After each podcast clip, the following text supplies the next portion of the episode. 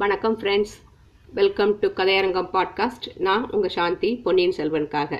போன பதிவில் பூங்குழலி வந்தியத்தேவனையும் அரசரையும் தனியாக ஒரு இடத்துல மறைச்சி வச்சுட்டு நான் போய் ஊருக்குள்ளே போய் என்ன நடந்திருக்கு நிலவரம் என்னன்னு தெரிஞ்சுக்கிட்டு வர்றேன்னு சொல்லிட்டு வந்து கூட குழகர் கோயில் பூசாரி கிட்ட கொஞ்சம் விவரங்களை சேகரிச்சுட்டு வர்றா.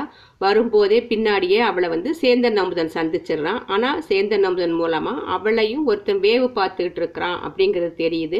ஒரு கட்டத்தில் அவனையும் ரெண்டு பேரும் பார்த்துடுறாங்க. அது யாருன்னா மந்திரவாதி ரவிதாசன் மறைவில் இருந்து வந்து நீ எப்படி யாரை எங்க வச்சிருக்க? அவங்களுக்கு அந்த வல்லவரையனையும் இளவரையும் எங்க வச்சிருக்க? சொல்லிடு இல்லைன்னா அவங்க ரெண்டு பேரையும் இங்கேயே எரிச்சு சாம்பல் ஆக்கிடுவேன்னு பயமுறுத்துறான். இவ எப்படி நம்மளால தைரியம் தானே? என்ன பண்ண பார்க்கலாம் அப்படின்னா உண்மையை சொல்றியா இல்லையா? ஓம் கிரீம் பிராம் ஷட்னு மந்திரத்தின் சக்தியை காட்ட போறேன்னு காட்டுறான் மா பூங்குழலி பயத்தினால நடுநடுங்கி சேர்ந்து நம்மதை கெட்டியா பிடிச்சுக்கிறா. அவன்கிட்ட மெதுவா மெல்லிய நான் இப்போ ஓட போறேன். நீ அவனை தடுத்து நிறுத்த பாரு அப்படிங்கிறா. மந்திரவாதைய பார்த்துட்டு சத்தமா என்ன ஒன்றும் செய்ய வேண்டாம். அவங்க இருக்கும் இடத்த நான் காட்டி விடுறேன் அப்படிங்கிறா. என்னுடன் வா காட்டுகிறேன் அப்படின்னு சொல்லிட்டு பாலடைந்த மண்டபத்துக்கு நேர்மாறான திசையை நோக்கி நடக்கிறா. மந்திரவாதி அவளை பின்தொடர்க்க போகும்போது சேந்த நமுதன் பின்னால் இருந்து அவனை பிடிச்சு நிறுத்த முயல்றான். பூங்குழலி ஓடத் தொடங்கிட்டா. மந்திரவாதி சேந்த நமுதனை ஒரே தள்ளா தள்ள குப்புற தள்ளி விட்டு பூங்குழலியை தொடர்ந்து ஓடுறான். பூங்குழலி மானை போல விரைந்து பாய்ந்து ஓடுறா. மந்திரவாதி மானை துரத்தும் வேடனை போல அவளை பிடிக்க ஓடுறான் ஒரு சூப்பர் சேசிங் நடக்கு போலுக்கு. ஆனா அவளை பிடிக்கிறது எளிதில் முடிகிற காரியம் இல்லையே. மந்திரவாதி அவளை துரத்துறதை விட்டு நின்றுலாமான்னு யோசிக்கும் போது பூங்குழலியும் களைத்து போனவளை போல நிற்கிறாள் மந்திரவாதி மறுபடியும் அவளை துரத்துறான். இருவருக்கும் பின்னால சேர்ந்த நமுதனும் தட்டு தடுமாறி விழுந்தடிச்சு ஓடி வந்துகிட்டு இருக்கான். ஓடும்போது மறைந்த மண்டபத்துக்கு போய் அங்குள்ளவங்களுக்கு எச்சரிக்கை செய்யலாமா? அப்படின்னு கூட அவன் அடிக்கடி நினைக்கிறான். அதே சமயத்துல பூங்குழலிய மந்திரவாதி கிட்ட தனியா விட்டுட்டு போகவும் அவனுக்கு மனசு வரல. பூங்குழலி ஒரு மேட்டின் மீது ஏறி நிக்கிறா. அங்கே சற்று காத்திருந்ததோடு அல்லாமல் திரும்பி பார்த்து மந்திரவாதியை கைத்தட்டி அழைக்கிறாள் மந்திரவாதி மேல்மூச்சு கீழ்மூச்சு வாங்க அவள் அருகில போய் நிக்கிறான் அவளை கெட்டியாக பிடிச்சுக்கிட்டு அவள் கன்னத்தில் நாலு அறை கொடுக்க வேணும் அப்படின்னு அவன் நினைக்கிற சமயத்துல பூங்குழலி அதோப்பா என் காதலர்களை அப்படின்னு காமிக்கிறா. அவள் சுட்டி காட்டின திசைய மந்திரவாதி பார்க்கறான். முன்னொரு தடவை வந்- வந்தியத்தேவன் கண்ட காட்சியை அவனும் கண்டான். என்னது சதுப்பு நிலத்துல ஆங்காங்கு தீப்பிழம்புகள் குப் குப் என்று தோன்றுவதும் கப் கப் என்று மறைவதுமாயிருக்கு. ரவிதாசனுக்கு அந்த பயங்கர தோற்றத்தின் காரணம் என்னன்னு தெரியுனாலும் அந்த சமயம் அவனுக்கு ரோமம் சிலிர்க்குது. மந்திரவாதி உனக்கு மந்திரம் தெரியும்னா அந்த கொழிவாய் பிசாசுகளை ஓட்டுறதுக்கு ஒரு மந்திரம் போடு பார்க்கலாம். இவை என்னை பாடா படுத்தி வைக்கின்றன என்றார் ரவிதாசனுக்கு அளவில்லாத கோபம் பொங்கி கொண்டு வந்துச்சான் பெண்ணே என்னை ஏமாத்தலாம் நான் பார்க்குறேன் அப்படின்னு கர்ஜிக்கிறான். ஒன்றை எதுக்காக நான் ஏமாத்தணும்? இளவரசரும் வல்லவரைன்னு இருக்கும் இடத்தை காட்டுகிறேன்னு சொல்லி நீ என்னை இங்க இழுத்தடிக்கலையா? அவங்க இறந்து விட்டாங்கன்னு நான் சொன்னதை நீ நம்பல. வேற என்ன செய்யட்டும்? இளவரசர் இறந்தது உண்மைதானா? ஆணையிட்டு சொல்வாயா? ஆணை எதுக்கு? அதோ ஆகாசத்தை பாரு. ரவிதாசன் வானத்தை நோக்கினான். வால் நட்சத்திரம் தெரியுது. வால் நட்சத்திரம் தோன்றினால் அரச குலத்தில் மரணம் என்று உனக்கு தெரியாதா? அப்படியே நடந்துருச்சு என்றாள் பூங்குழலி. பெண்ணே அப்படியானா உன் கையில் உள்ள கேண்டியை இப்படி கொடு. அதில் ஏதாவது மிச்சம் இருக்கிறதா?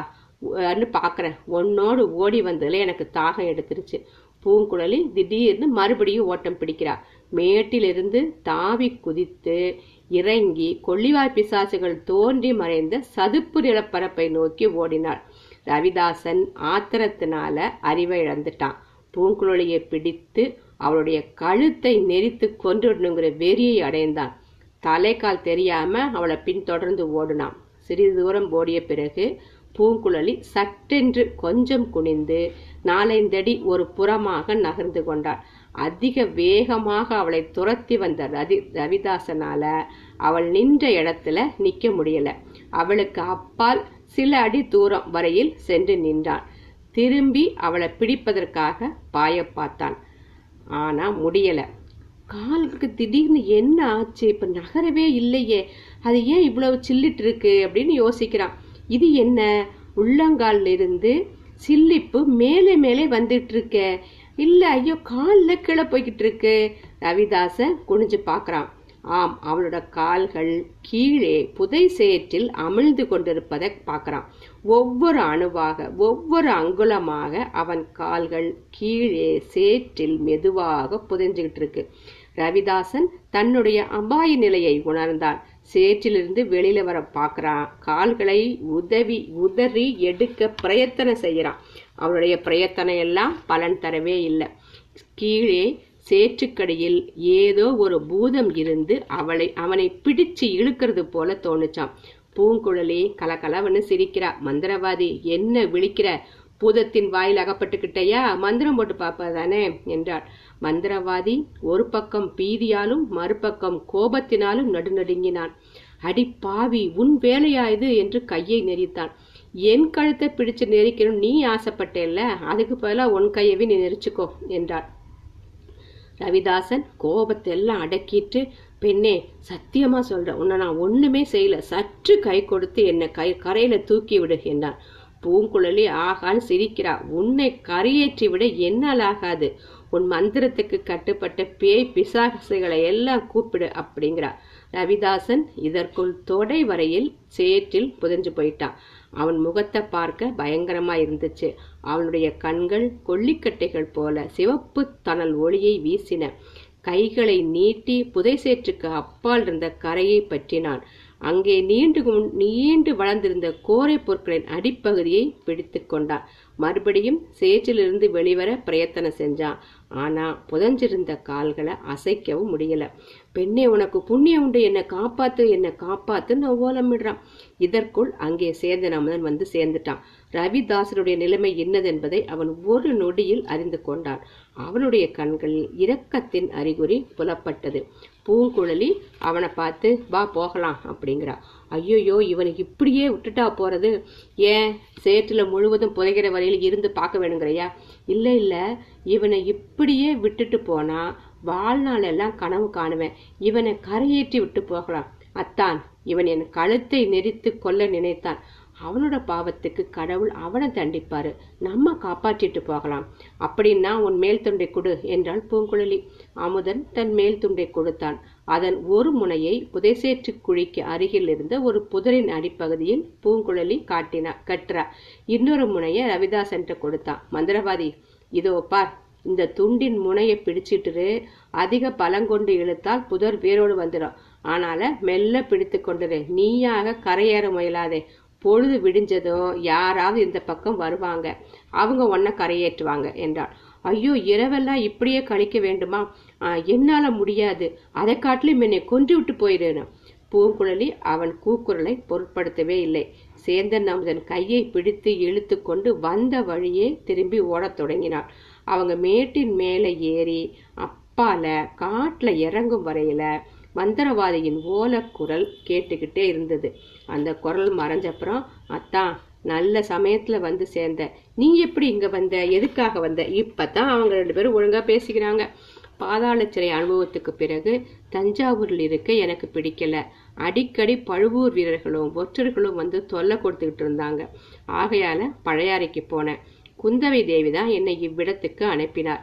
இளவரசருக்கு அபாயம் அதிகமாயிருப்பதாகவும் ஆகையால் அவரை நாகப்பட்டினம் சூடாமணி விகாரத்தில் கொண்டு சேர்த்து விட்டு வரும்படியும் வந்தியத்தேவனிடம் சொல்லும்படி கூறினார் எனக்கும் உன்னை பார்த்து உன் பாட்டை கேட்க வேண்டும் என ஆசையா இருந்தது பாட்டு கேட்பறதுக்கு நல்ல சமயம் பார்த்தா பார்த்த இளைய பிராட்டி கூறியது உண்மைதான். இளவரசருக்கு ஏற்பட்டிருக்கும் கண்டங்கள் இப்படி அப்படி இல்லை பகைவர்களின் சூழ்ச்சிகளோடு குளிர்காய்ச்சல் வேற வந்துருச்சு.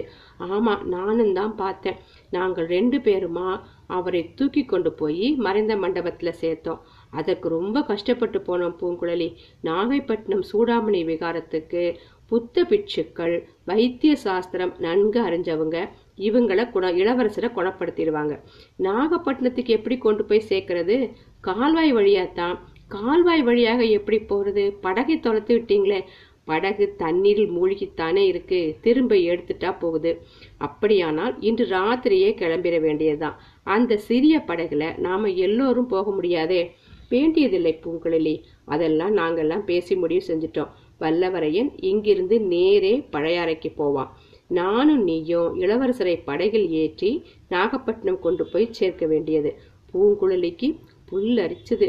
மீண்டும் இளவரசருடன் பிரயாணம். கால்வாயில் படகில் நாகப்பட்டினம் வரைக்கும். வழியில் அபாயம் ஒன்றும் ஏற்படாமல் இருக்கணுமே கவலை வந்துருச்சு. இருவரும் மறைஞ்ச மண்டபத்தை அடையிறாங்க. மண்டபத்தை நெருங்கியதும் சேந்தன் அமுதன் பலமாக கைத்தட்டினான் யாரங்கே? என்று வந்தியத்தேவனுடைய கடுமையான குரல் கேட்குது நான் தான் சேந்தன் இன்னும் யார்? என் மாமன் மகள். வந்தியத்தேவன் மண்டபத்தின் வாசல்ல வந்து எட்டி பார்த்துட்டு வேற யாரும் இல்லையே. இல்லை ஏன் சந்தேகம்? மெல்ல பேசுங்க. இளவரசர் தூங்குறாரு. கொஞ்ச நேரத்துக்கு முன்னால இங்க யாரோ ஒருத்தன் வந்தான். நீதானாக்குன்னு நினைச்சு வெளியில வந்தேன். நீ இல்ல. மந்திரவாதியை போல தோன்றியது. அப்புறம் அந்த சமயம் உன் பாட்டின் குரல் கிளம்பியது. பாடுவதற்கு நல்ல நேரம் பார்த்தேன்னு எண்ணிட்ட. நல்ல வேளையாக அந்த மந்திரவாதியும் கேட்டுட்டு திரும்பி போனான். அவனை நீங்க பாத்தீங்களா பார்த்தோம். அவன் என்ன செஞ்சீங்க? நான் ஒன்றும் செய்யலை. இவள்தான் அவனை புதைச்சேற்று குழியில் இடுப்பு வரையில் இறக்கி விட்டு விட்டு வந்திருக்கிறாள்.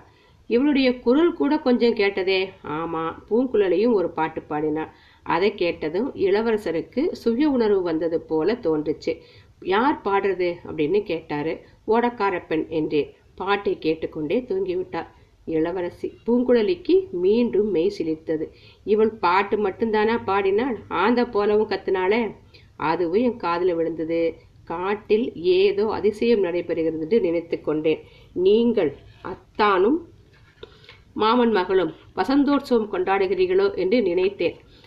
வந்தியத்தேவனுக்கு கிண்டல் திருப்பியும். இது என்ன வீண் பேச்சு? என்றாள் பூங்குழலி. வேறு என்ன செய்யறது? இரவை எப்படியேனும் கழித்தாக வேண்டுமே என்றான் வந்தியத்தேவன். இல்லை இல்லை. பொழுது விடிந்து இங்கே இருந்தால் தப்பி பிழைக்க முடியாது. ராத்திரியே புறப்பட்டாகணும். அந்த சமயம் எங்கேயோ வெகு தூரத்தில் நரிகள் ஊழையிடத் தொடங்கின. அந்த ஊழை சத்தத்துக்கு இடையில ஆந்தை குரல் ஒன்றும் கேட்டது. சேர்ந்து நமுதன் நடுங்கினான். அவன் மனக்கண்ணின் முன்னால் மந்திரவாதி சேற்றில் புதைஞ்சிருக்கிறதும் அவனை சுற்றி நரிகள் ஊழையிட்டு கொண்டு நெருங்கி நெருங்கி வருவதும் மந்திரவாதி ஆந்தையைப் போல கத்தி நரிகளை விரட்ட பார்ப்பதும் தென்பட்டுச்சு. வந்தியத்தேவனும் சேந்தன் அமுதனும் இளவரசரின் தூக்கம் கலையாமல் தூக்கிக்கிட்டாங்க. பூங்குழலி பின்னாலேயே தொடர்ந்து போறா. கால்வாயின் கரையை அவங்க அடைஞ்சப்போ சந்திரன் உதயமாகி இருந்தது. கரையில் இளவரசர் ஒரு மரத்தின் இளவரசரை ஒரு மரத்தின் வேர்ல சாய்ந்து படுக்க வைக்கிறாங்க. பூங்குழலியை அவர் பக்கத்துல இருக்க செய்துட்டு வந்தியத்தேவனும் சேந்தன் அமுதனும் தண்ணீர்ல இறங்குறாங்க. முழுகி போயிருந்த படகை மிக பிரயாசையுடன் மேலே எடுத்து கரையோரமாக கொண்டு வர்றாங்க. இளவரசர் கண் விழித்தார். மிக மெல்லிய குறையில் தாகமா இருக்கிறது அப்படிங்கிறாரு. பக்கத்தில் இருந்து அவரை பார்த்துக்கிட்டு இருந்த பூங்குழலி கெண்டியில் இருந்த பாலை அவருடைய வாயில ஊற்றினார் சிறிதளவு பால் அருந்திய இளவரசர் பூங்குழலி நீதானா? சொக்குலோகத்தில் யாரோ ஒரு தேவ கன்னிகை என் வாயில் அமுதத்தை ஊற்றுவது போல தோன்றியது அப்படிங்கிறாரு. எப்படி இருக்கும் பாருங்க பூங்குழலிக்கு. அப்படி கற்பக விருட்சம் பூங்குழலியின் மீது வர்ண மலர்களை சொரிந்ததாம். தேவலோகத்து கிண்ணறி வாத்தியங்கள் இன்ப கீதங்களை பொழிந்தன. ஏன்? பூங்குழலியின் மேனின் நரம்புகளே யாழின் நரம்புகளாக்கி தெய்வகானம் இசைத்ததாம். இளவரசரின் கனிவு செறிந்த மொழிகள் அவளுக்கு அத்தகைய போதையை அளிக்குது. இளவரசே நான் தேவலோக கன்னிகை அல்ல ஏழை ஓடக்கார பெண். தாங்கள் அருந்தியதும் தேவலோக தாமதம் அல்ல குழகர் கோயிலில் கிடைத்த பால் அமுதம் என்றார் நீ தேவலோக கன்னிகை இல்லை என்றால் நான் நம்பிவிடுவேனா? வருணனின் திருப்புதல்வி அல்லவா நீ?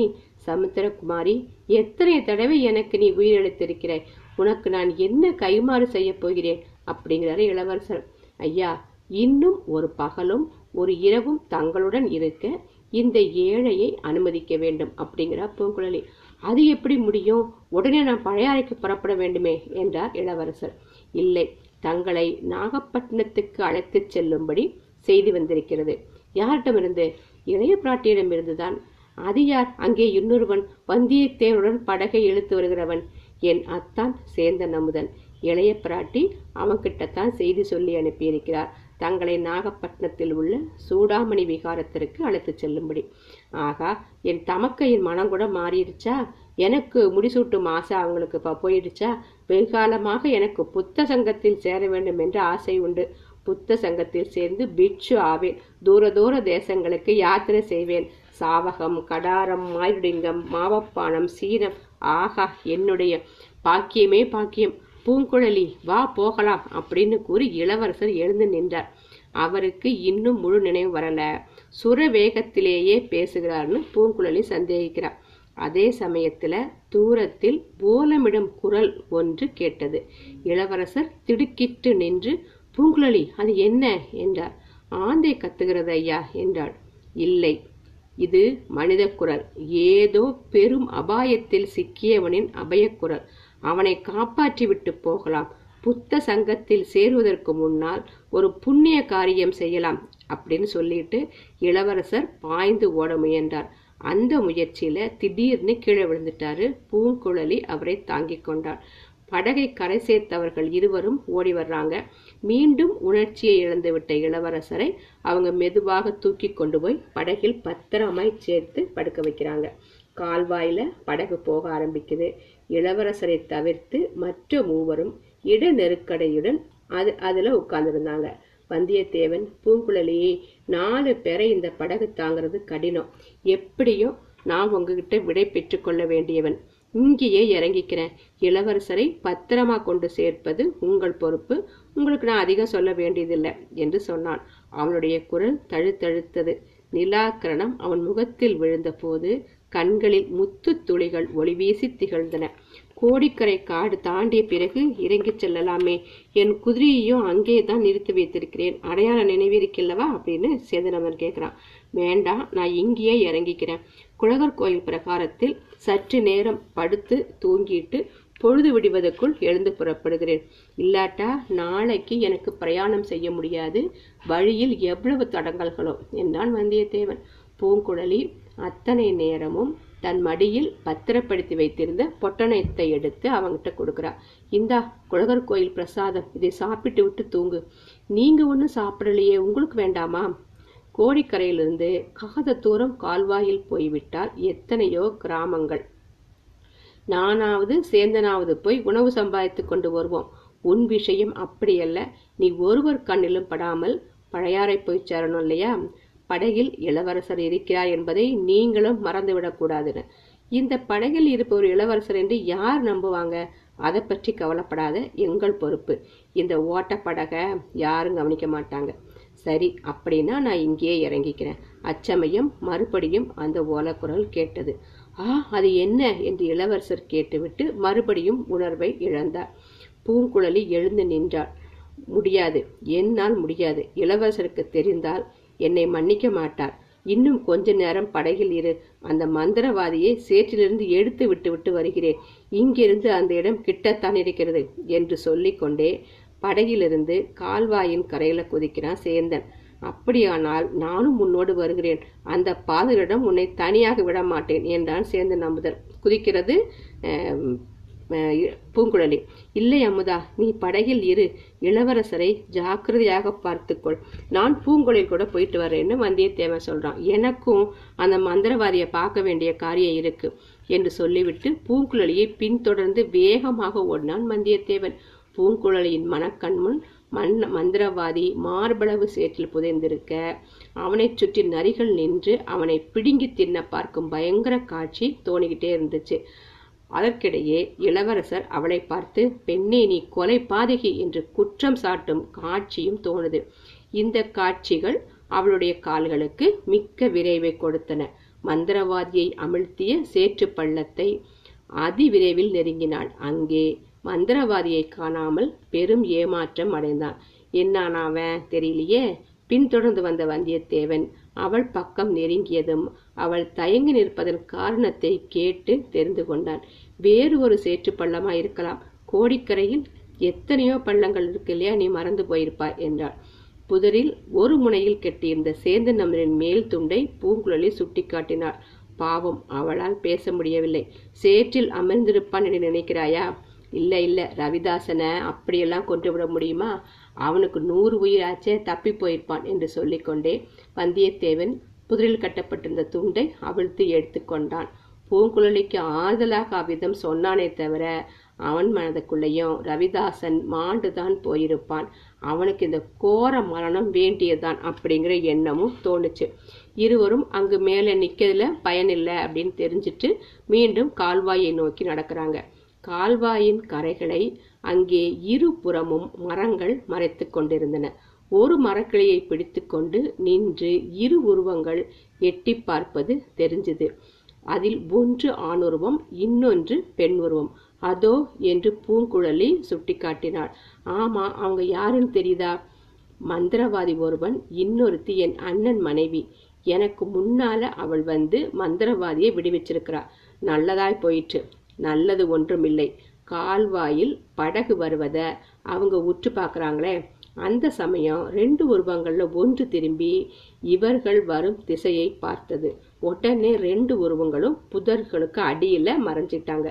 ஐயோ அவங்க நம்மையும் பார்த்துட்டாங்க. பேசாம என் கூட வா நான் ஒரு யுக்தி செய்கிறேன். நான் என்ன சொன்னாலும் ஆச்சரியப்படாத என்னை ஒட்டியே பேசு என்றான் வந்தியத்தேவன். இருவரும் மேற்கூறிய உருவங்களின் இடத்துக்கு சபிமாக போனாங்க. அந்த இடத்தை கடந்து சிறிது அப்பால் சென்று கால்வாயின் ஓரமாக உட்கார்ந்துகிட்டாங்க பின்னால் புதரில் மறைந்தவங்களுக்கு தங்கள் பேச்சு நன்றாய் கேட்கும் என்று வந்தியத்தேவன் நிச்சயப்படுத்திக்கிட்டான். பூங்குழலி இதோ பார் ஏன் கவலைப்படுற? மந்திரவாதி செத்து ஒழிந்து போனான். போனதே சேமம் என்னால் வந்தியத்தேவன். ஐயோ என்ன பயங்கரமான சாவு என்றாள் பூங்குழலி. கொலை செய்தது செய்துவிட்டு இது என்ன பரிதாபம்? ஐயோ நானா கொலை செய்தேன். பின்ன அவன் சேற்றில் விழச் செய்தது யாரு? நீ தானே திடீரென்று அப்புறம் உனக்கு பச்சாதாபம் வந்துடுச்சு தப்ப வைக்கலான்னு வந்த. அதற்குள்ள அவனை சேறு விழுங்கிட்டுது. தப்ப வைக்கத்தான் வந்தாயோ? அல்லது செத்து போயிட்டானான்னு பார்க்கறதுக்கு வந்தாயோ? யார் கண்டது? உன்னை யார் என்னை தொடர்ந்து வர சொன்னது? வந்ததுனால தானே நீ கொலை நீ செஞ்ச கொலையை பத்தி தெரிஞ்சுக்க முடிஞ்சது? அடி கொலை பாதகி. நானா கொலை பாதகி? ஆமா நீ கொலை பாதகி தான் நான் மட்டும் யோக்கியன் என்று சொல்லுகிறேனா? அதுவும் இல்லை. நான் இளவரசரை கடலில் மூழ்க அடித்து கொண்டேன் நீ மந்திரவாதியை சேற்றில் அமுக்கி கொண்டாய் இதுக்கும் அதுக்கும் சரியாய் போயிட்டது. நான் செய்த கொலையை பற்றி நீ வெளியே சொல்லாமல் இருந்தா. நீ செய்த கொலையை பற்றி நானும் யார்கிட்டையும் சொல்லலை. இளவரசரை கொன்றவன் நீதானா? சற்று முன் அவரை பார்க்கவே இல்லைன்னு சொன்னையே. வேணும்னு தான் அப்படி சொன்னேன். இனிமேல் அப்படி உன்கிட்ட சொல்ல வேண்டிய அவசியம் இல்லை. நான் கூறியதை ஒப்புக்கொள்றையா? மாட்டையா? மாட்டேன்னு மறுத்தா உடனே நந்தினி தேவியிட்ட போய் நீ மந்திரவாதிய சேற்றில் அமைக்கி கொன்றதை கூறுவேன். நான் செய்த கொலைக்கு சாட்சியம் இல்லை. உன் கொலைக்கு சாட்சியம் உண்டு. நந்தினி என்ன செய்திருவா? வேறொன்றும் செய்ய மாட்டாள் உன்னை பூமியில கழுத்து வரையில புதைத்து யானையின் காலினால் இடரும்படி செய்வாள். ஐயோ என்ன பயங்கரம்! வேண்டான்னா நான் கூறுறப்படி செய்வதாக ஒப்புக்கொள். என்ன செய்யணும்? அதோ போறானே அதோ அத்தான் கொண்டு வர்றானே அந்த படகுல ஏறிக்கொள். ரெண்டு பேரும் நேரா இலங்கைக்கு போயிடணும் அங்கே போய் உன் இளவரசரை நினைச்சு அழுதுகிட்டுரு எதற்காக நான் இலங்கை போகணும்? இங்கேயே இருந்தால் உனக்கு என்ன? ஆ நீ போய் பழுவேட்டரையர்கிட்ட என்னை பத்தி சொல்லிட்டா அவருக்கு என்ன இருந்தால் இளவரசர் பேர்ல அபிமானம் உண்டு. என்ன பழிவாங்க பாப்பாரு? எனக்கு இந்த உலகில் இன்னும் கொஞ்சம் வேலை இருக்கு. அடப்பாவி இளவரசரை நீ ஏன் கொன்ன அதையாவது சொல்லிடு சொன்னா என்ன நல்லா சொல்றேன் இளவரசரும் அவருடைய தமக்கையும் சேர்ந்து ஆதித்த கரிகாலர் ராஜ்யத்தை பறிப்பதற்கு சரி செய்தாங்க. ஆதித்த கரிகாலர் என்னுடைய எஜமானர் என்னுடைய வி- அவருடைய விரோதி என்னுடைய விரோதி. அதனால தான் இளவரசரை கொன்றேன். தெரிந்ததா? ஐயோ அந்த மகா பாவத்துக்கு நீ தண்டனை அனுபவிப்பாய். அதை பத்தி நீ கவலைப்படாத. நான் சொன்னபடி நீ செய்ய போறியா இல்லையா? செய்யாட்ட வேற வழி என்ன? அதோ படகு வருகு நான் போய் ஏறிக்கிறேன் இதோ பார் நன்றாக கேட்டுக்கொள். படகில் ஏறியதும் நேரே கடலில் நோக்கி செல்ல வேண்டும். கோடிப்பக்க கோடிக்கரை பக்கம் திரும்பினாயோ உன் கதி அதோ கதிதான். இங்கேயே இருந்து நான் உங்கள் படகை பார்த்து கொண்டிருப்பேன். படகு கடலை அடைந்த பிறகுதான் இங்கிருந்து நகருவேன். சரி சரி இங்கேயே இரு. உன்னை நூறு நரிகள் பிடுங்கி தின்னட்டும். வந்தியத்தேவன் செய்த சமிக்ஞையை பார்த்துட்டு பூங்குழலி அங்கிருந்து விரைந்து போய் படகுல ஏறிக்கிறார் படகு மேலே சென்றது. வந்தியத்தேவன் அவள்கிட்ட சொன்னபடியே அங்கேயே உட்கார்ந்துருக்கான். ஏற்கனவே அவங்க பிரிஞ்சு போற வேண்டியதானே அரை நாழிகை சென்றது. படகு கால்வாயில் வெகு தூரம் வரை சென்று மறைந்தது. திடீரென்று வந்தியத்தேவனுக்கு பின்னால ஹாஹான்னு ஒரு பயங்கர சிரிப்பு சத்தம் கேட்குது வந்தியத்தேவன் திருக்கிட்டவன் போல பாசாங்கு செய்து சட்டென்று எழுந்து நின்று பார்த்தான்.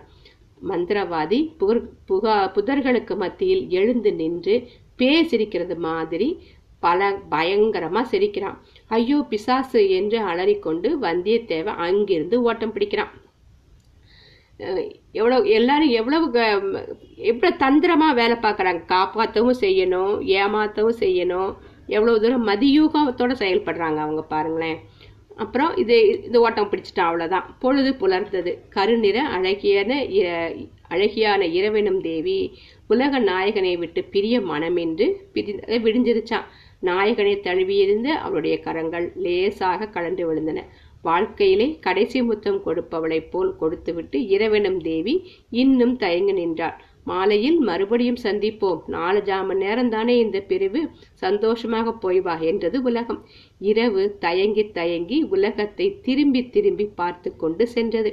உள்ளத்திலே அன்பில்லாத காதலர் கள்ளக்காதலனைப் போல இரவு பிரிந்து சென்றதும் உலகம் மகிழ்ச்சியினால் சிரித்தது.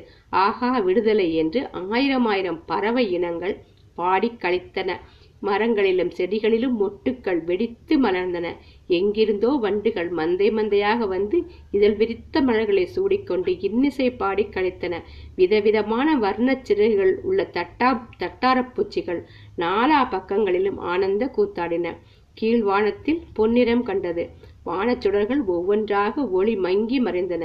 இதுவரையில் வான வீதியில் பவனி கொண்டிருந்த பிரேச்சந்திரன் நிற்கட்டுமா போகட்டுமா என்று கேட்டுக்கொண்டிருந்தான் காலையில விடிஞ்சிருச்சு அப்படின்னு சொல்ற ஒரு ஒரே ஒரு சென்டென்ஸை எப்படி அழகியலோட விவரிச்சிருக்காரு பாருங்களேன் கல்கி. ஓடையில் படகு மெல்ல மெல்ல சென்று கொண்டிருந்தது. பட்சிகளின் கோஷ்டி காணத்தோடு துடுப்பு தண்ணீரை தள்ளும் சலசல சத்தமும் பூங்குழியில் காதுகளில் விழுது. திருக்கிட்டு கண் விழித்தார் ஒரு கிளையில் வெடித்த இரண்டு அழகிய நீல நிற மொட்டுக்கள் ஒருங்கே மலர்ந்தது போல அவளுடைய கண்ணிமைகள் திறந்தன. எதிரே இளவரசரின் பொன்முகம் தோன்றியது. இன்னும் அவர் தூங்கிக் கொண்டிருந்தார். தூக்கந்தானா? அல்லது சுர வேகத்தில் இன்னும் உணர்ச்சியற்றிருக்கிறாரா? தெரியல. இன்னும் எப்படினாலும் அவருடைய திருமுகம் எவ்வளவு பிரகாசமாயிருக்கு அப்படின்னு நினைச்சுக்கிறான் அப்பால் சேர்ந்து நமது துடுப்பு தள்ளி கொண்டிருந்தான். பூங்குழலி ஏன் அதுக்குள்ள விழிச்சுக்கிட்ட? இன்னும் சற்று நேரம் தூங்குவத்தானே என்றாள். பூங்குழலி புன்னகை பூத்தாள். முகத்தில் இருந்த இதழ்களிலே மட்டும் அவள் புன்னகை செய்யவில்லை. அவளுடைய திருமேனி முழுவதும் குறுநகை பூத்தது. காட்டிலே பிறந்து வளர்ந்து வாழ்ந்தவள் பூங்குழலி. ஆயினும் பட்சிகளின் காணமும் வண்டுகளின் கீதமும் இவ்வளவு இனிமையாக அவளுடைய செவிகளில் என்றைக்கும் துணித்ததில்லை அத்தான் உதயராகத்தில் ஒரு பாட்டு பாடு என்றாள் பூங்குழலி. நீ இருக்கும் இடத்தில் நான் வாயத் திறப்பேனா? நீதான் பாடு என்றான் சேந்தன் அமுதன். ராத்திரி இருளடர்ந்த காலத்தில் பாடினாயே. காரிய நிமித்தமாக பாடினேன். இப்போது நீ பாடு. எனக்கும் பாட வேண்டும் என்று ஆசையாய்த்தான் இருக்கு. ஆனால் இளவரசருக்கு தொந்தரவாயிருக்கும் அல்லவா? எனக்கு தொந்தரவு ஒன்றுமில்லை. இரண்டு பேரும் சேர்ந்து பாடுங்கள் என்றார் அருள்மொழிவர்மர் பூங்குழலி வெக்கத்தினால் தலை குனிந்து கொண்டாள். படகு எங்க போகுது? அப்படின்னு இளவரசர் கேட்கிறாரு. நாகப்பட்டினம் சூடாமணி விகாரத்திற்கு அப்படிங்கிறா பூங்குழலி. அப்படியானால் ராத்திரி நான் கண்டது கேட்டதெல்லாம் கனவல்லவா? உண்மைத்தானா ஆமையா இதோ இவர்தான் தங்கள் தமக்கையாரிடமிருந்து செய்தி கொண்டு வந்தவர். இளைய பிராட்டி கூறியதெல்லாம் விவரமா சொல்லாமதா? என்னை புத்த சங்கத்தில் சேர்த்து விடும்படித்தானே என் தமக்கை சொல்லி அனுப்பினாரு? இதற்கு என்ன விடை சொல்றதுன்னு தெரியாம சேர்ந்த நமுதன் தயங்கிய போது குதிரையின் காலடி சத்தம் கேக்குது பூங்குழலியும் சேந்தன் அமுதனும் திடுக்கிடுறாங்க. இளவரசர் முகத்துல ஒரு மாறுதலும் இல்லை. என் நண்பன் எங்க? வானக்குளத்து வீரன் என்று இளவரசர் கேட்டார். கேட்டுவிட்டு கண்களை மூடிட்டாரு. சிறிது நேரத்துக்குள் குதிரை மீது வந்தியத்தேவன் தோன்றினான். படகு நின்றது. வந்தியத்தேவன் குதிரை மீது இறங்கி வந்தான். ஒன்றும் விசேஷம் இல்ல. நீங்க பத்திரமா இருக்கீங்களான்னு பார்த்து விட்டு போகத்தான் வந்தேன். இனி அபாயம் ஒன்றுமில்லை என்றான் வந்தியத்தேவன். மந்திரவாதி என்று பூங்குழலி கேட்டாள். இந்த படகில் இளவரசர் இருக்கிறார் என்ற சந்தேகமே அவனுக்கு இல்லை. நான் கூறியதை அவன் அப்படியே நம்பிட்டான். அவனை பார்த்தையா? பார்த்தேன். ஆனா அவனுடைய பிசாசை பார்த்ததாக பயந்து பாசாக செஞ்சேன். உன்னை போல பொய் சொல்லக்கூடியவனை நான் பார்த்ததே இல்லை. அப்படிங்கிறாங்க அப்படிங்கிறாங்க படகுல இருந்த வ- சேந்தனும் ப- பூங்குழலியும். பொய்ன்னு சொல்லாத கற்பனா சக்தின்னு சொல்லு. சரி இளவரசர் எப்படி இருக்காரு? நடுநடுவே விழித்து கொண்டு ரெண்டு ரெண்டு வார்த்தை பேசுறாரு. அப்புறம் நினைவிழுந்து விடுகிறார். இந்த ஜூரமே அப்படித்தான். எத்தனை நாளைக்கு இருக்கும்? ஒரு சில சமயம் ஒரு மாதம் கூட இருக்கும். சூடாமணி விகாரத்தில் பத்திரமா கொண்டு போய் சேர்த்துருங்க. பிட்சுக்கள் வைத்தியம் செஞ்சா ரெண்டு வாரத்துல குணப்படுத்திடுவாங்க. ஜாக்கிரதை பூங்குழலி உன்னை நம்பித்தான் இளவரசரை ஒப்படைத்து விட்டு போகிறேன். உன் அத்தான் எங்கேயாவது கோயில் கோபுரத்தை கண்டால் தேவாரம் பாடிக்கொண்டு சுவாமி தரிசனத்துக்கு போயிடுவான். சேர்ந்த அமுதன் உன்னோடு பழகிய பிறகு அப்படியெல்லாம் செய்ய மாட்டேன். சிவ கைக்கரியம் செய்யும் ஆசை கூட எனக்கு குறைந்து விட்டது என்றான். என்னால் குறைந்து விட்டதா? அல் அல்லது இந்த பெண்ணினாலா? உண்மையை சொல். சேர்ந்த நமுதன் அதை காதில் போட்டு கொள்ளாமல் குதிரையை நான் சொன்ன இடத்துல கண்டுபிடிச்சையா? என்று கேட்டான். குதிரை என்னை கண்டுபிடித்தது? இது நான் உன்னிடம் தஞ்சையில் விட்டு வந்த குதிரை அல்லவா? ஆமா இருட்டில் இது அடர்ந்த காட்டுக்குள்ளே என்னை பார்த்துட்டு கணச்சுது. அரேபியர்களிடம் நான் அகப்பட்டு கொண்டதில் ஒரு விஷயம் தெரிஞ்சுக்கிட்டேன் அமுதா. குதிரைகளை வெறுங்காலோடு ஓடச் செய்வது பாவம். குழம்புக்கு அடியில் இரும்பு கவசம் அடித்து ஓட்ட வேண்டும் ஓட்ட வேண்டும். முதலில் நான் பார்க்கும் கொள்ளுப்பற்றையில் இதன் குழம்புக்கு கவசம் அடிக்கச் சொல்ல போகிறேன். சரி சரி அதெல்லாம் பற்றி பேச நேரமில்லை. மறுபடியும் உங்களையும் இளவரசரையும் பார்ப்பேனோ என்னமோ தெரியாது. இளவரசர் மறுபடி விழித்தால் நான் பழையாறைக்கு போகிறேன்னு சொல்லுங்க. அங்கிருந்து விரைவில் செய்தி அனுப்புவதாகவும் சொல்லுங்க. அப்போதான் நிம்மதியாக இருப்பார். வந்தியத்தேவன் குதிரையை திருப்பி விட்டுக்கிட்டு போறான்.